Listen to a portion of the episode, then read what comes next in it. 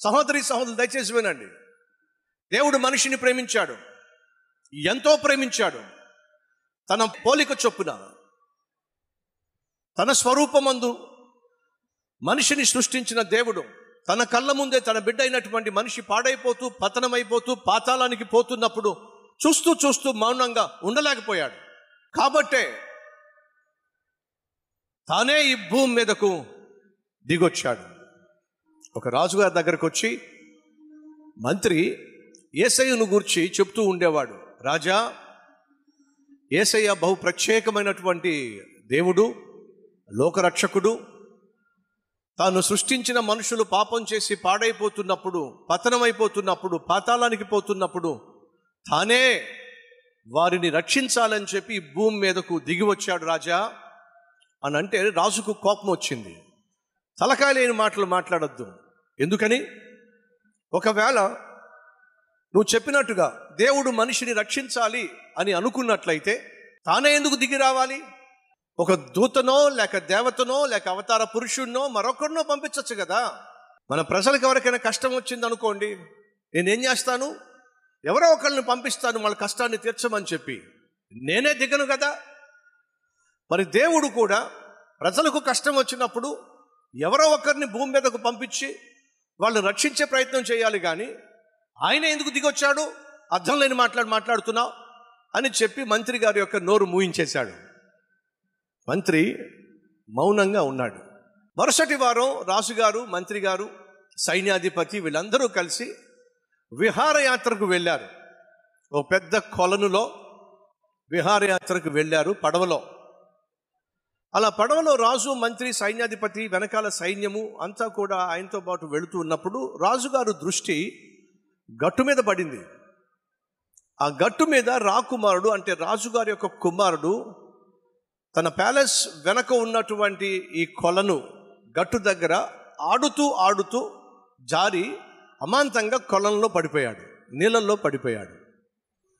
ఎప్పుడైతే అమాంతంగా కుమారుడు నీళ్ళల్లో పడిపోయాడో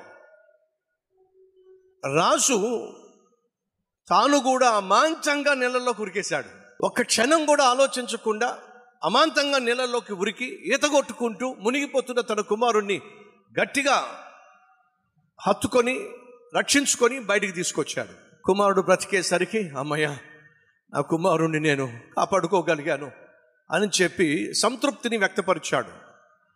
అప్పుడు మంత్రి గారు సైన్యాధిపతి వీళ్ళందరూ కూడా రాజు చుట్టూ ఉన్నప్పుడు మంత్రి అడుగుతున్నాడు రాజా మీ కుమారుడు నీళ్ళల్లో పడిపోయినప్పుడు మంత్రిగా నేను ఉరకబోయాను సైన్యాధిపతి ఉరకబోయాడు సైన్యం ఉరకబోయారు కానీ మమ్మల్ని అందరినీ ఆగండి అని చెప్పి నువ్వెందుకు ఉరికావు రాజా? మాకొక్క మాట సెలవిస్తే మేము ఉరికేవాళ్ళం కదా మీ కుమారుని మేము రక్షించేవాళ్ళం కదా మాకంటే ముందుగా నువ్వెందుకు ఉరికావు? అని అంటే రాజు అంటున్నాడు ఎందుకు ఉరికాను అంటే ఎంతైనా కన్న ప్రేమ కదయ్యా. ఆ కన్న ప్రేమ నన్ను తొందర చేసింది కాబట్టి మీకెవ్వరికీ చెప్పకుండా చెప్పక మునిపే నేనే ఉరికే నా కొడుకుని రక్షించుకోవాలని నాశపడ్డానయ్యా. కన్న ప్రేమ నన్ను తొందర చేసిందయ్యా అన్నాడు రాజు. అప్పుడు మంత్రి అంటున్నాడు రాజా మీరేమన్నారు? మనుషులు నశించిపోతున్నప్పుడు పాడైపోయి పాతాళానికి పోతున్నప్పుడు వాళ్ళను రక్షించడానికి దేవుడు ఎవరో ఒకరిని పంపించవచ్చు కదా ఆయనే ఎందుకు దిగొచ్చాడు అని మీరు నన్ను ప్రశ్నించారు.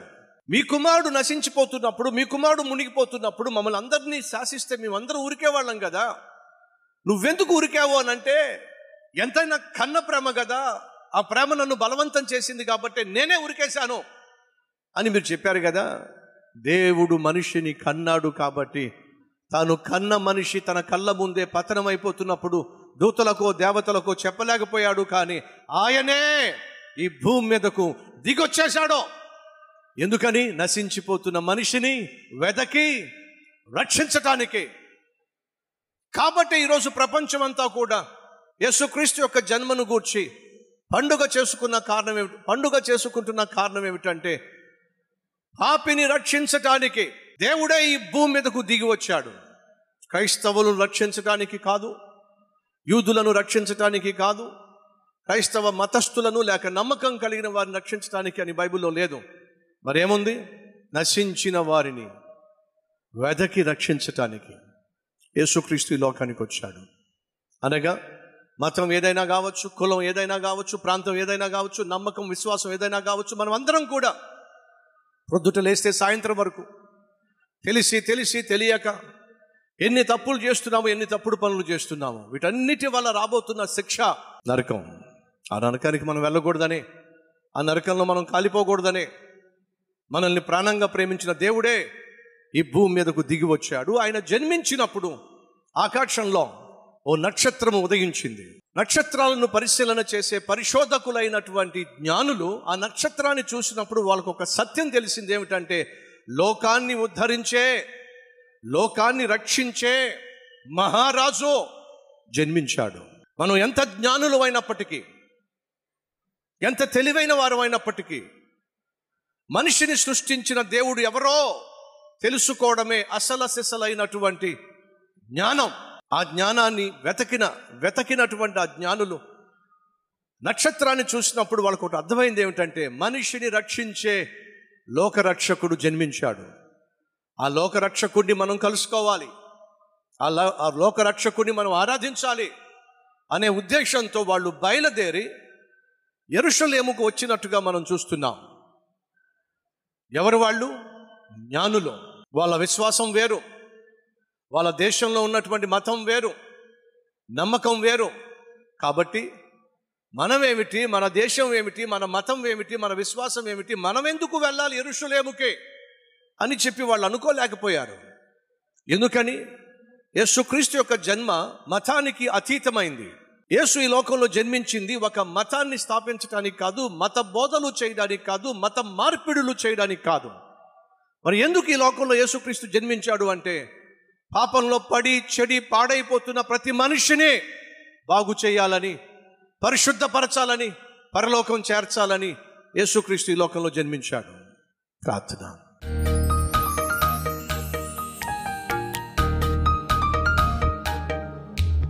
మహాపరిశుద్ధుడు అయిన ప్రేమ కలిగిన తండ్రి ఈ లోకానికి ఒక మతాన్ని స్థాపించడానికి రాలా? కానీ పరలోకానికి మార్గాన్ని చూపించడానికి వచ్చా? ఎంతటి పాపిష్టివాడైనా పరిశుద్ధునిగా జీవించవచ్చు పరివర్తన సాధించవచ్చు ప్రవర్తనలో మార్పు రావచ్చు తేవచ్చు. అది నీ ద్వారా మాత్రమే సాధ్యమనే వాస్తవాన్ని నీ వాక్యము ద్వారా సూటిగా స్పష్టంగా మాకు తెలియచేసినందుకు వందనాలు. ఈ జీవితాలను బాగు చేయి నాయన. శాంతి లేని సమాధానం లేని సంతోషం లేని సంతృప్తి లేని సత్ప్రవర్తన లేని మా జీవితాలను ఇదిగో నీ దగ్గర తీసుకొస్తున్నాం. అంగీకరించయ్యా. బాగు చేయి నాయన. పనికొచ్చే పాత్రలుగా పది మందికి ఆదర్శంగా పది మందికి ఆశీర్వాదంగా మా జీవితాలను మీరు మలచమని దీవించమని యేసు నామం పేరట వేడుకుంటున్నాం తండ్రి. ఆమెన్.